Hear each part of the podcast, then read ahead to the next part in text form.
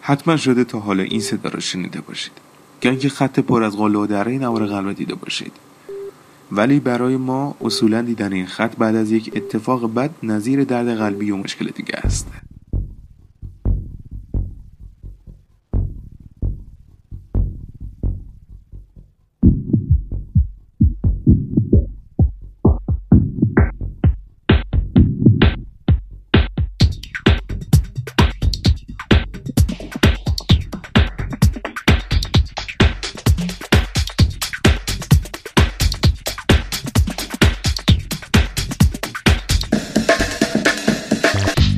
من سیدرخان مجیدی محصل علم طب. در نظر دارم تو اولین برنامه از پادکست سروم اطلاعات ابتدا توضیحی در مورد ایکیجی و سپس اینکه چه زمانی پیشنهاد میشه انجام بشه صحبت کنم. تمام صحبت های صورت گرفته. بر اساس منابع معتبر پزشکی خواهد بود.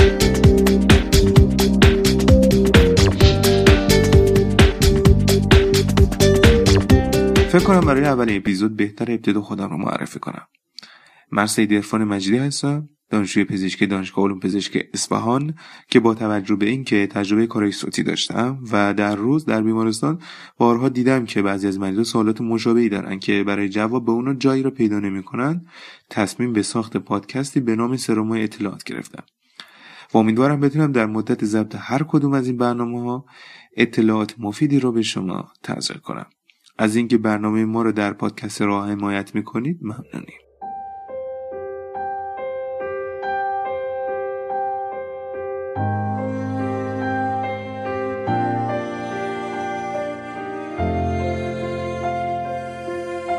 خب بهتر قبل از اینکه بگیم که کی نیاز به ایکیجی داره یا همون نوار قلب تاریخچه مختصر و مجیدی در این رابطه بگیم. EKG یا الکتروکاردیوگرام یا همون نوار قلب به نمودار ثبت تغییرات الکتریکی ناشی از تحریک عضله قلب گفته میشه. ویلم اینتوون یا آنتوان به فارسی خودمون در سال 1860 در اندونزی به دنیا میاد.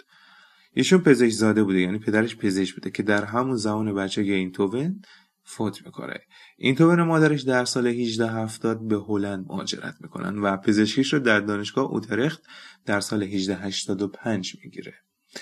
و بعدش در دانشگاه لیدن در سال 1886 شروع به تدریس می‌کنه.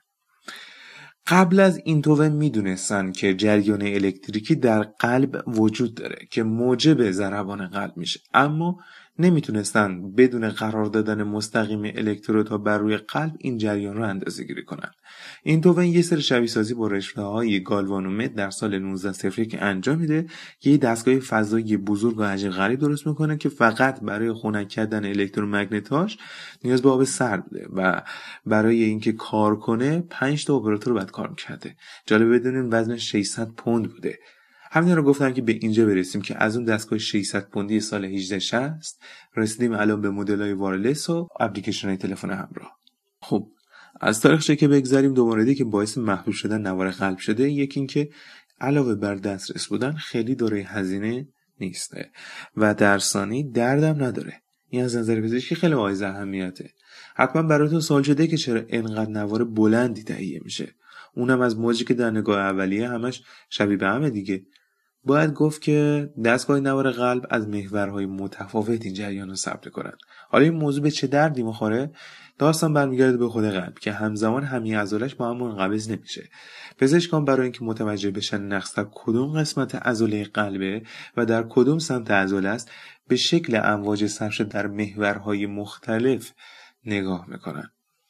نوار قلب برای بررسی ریتم یا نظم قلبی بررسی اینکه آیا برای تغذیه خود قلب خون کافی می‌رسه یا نه که در اصطلاح پزشکی بهش ایسکمی گفته میشه برای تشخیص حمله قلبی و بررسی موارد غیر طبیعی مثل افزایش قدر عضله یا صفر شدن دیواره قلب و همچنین در بررسی هایی که به علل عدم تعادل مواد معدنی مثل کمبود کلسیوم یا افزایش پوتاسیوم هست اندیکاسیون یا توصیه به اجرا داره. یعنی نوار قلب باید گرفته بشه. دو نکته مهم که من حالا دیدم توی بیمارستان ها باید قبلا به بیمار بگیم و شاید الان گفتنش جالب باشه برای کسی که قراره برن اینه که قبل از اینکه نوار قلب برید بگیرید حتما استهمام کنید که نواحی که الکترود گذاشته میشه چپ نباشه.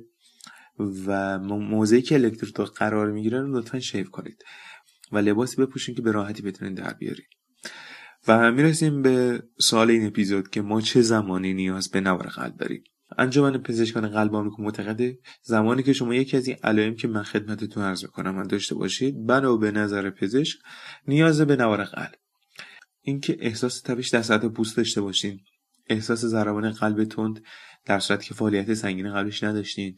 درد قفس سینه احساس تنگی نفس که البته سابقه بیماری تنفسی می‌تونه همپوشانی داشته باشه در این علامت و احساس گیجی سبکی سر داشته باشید.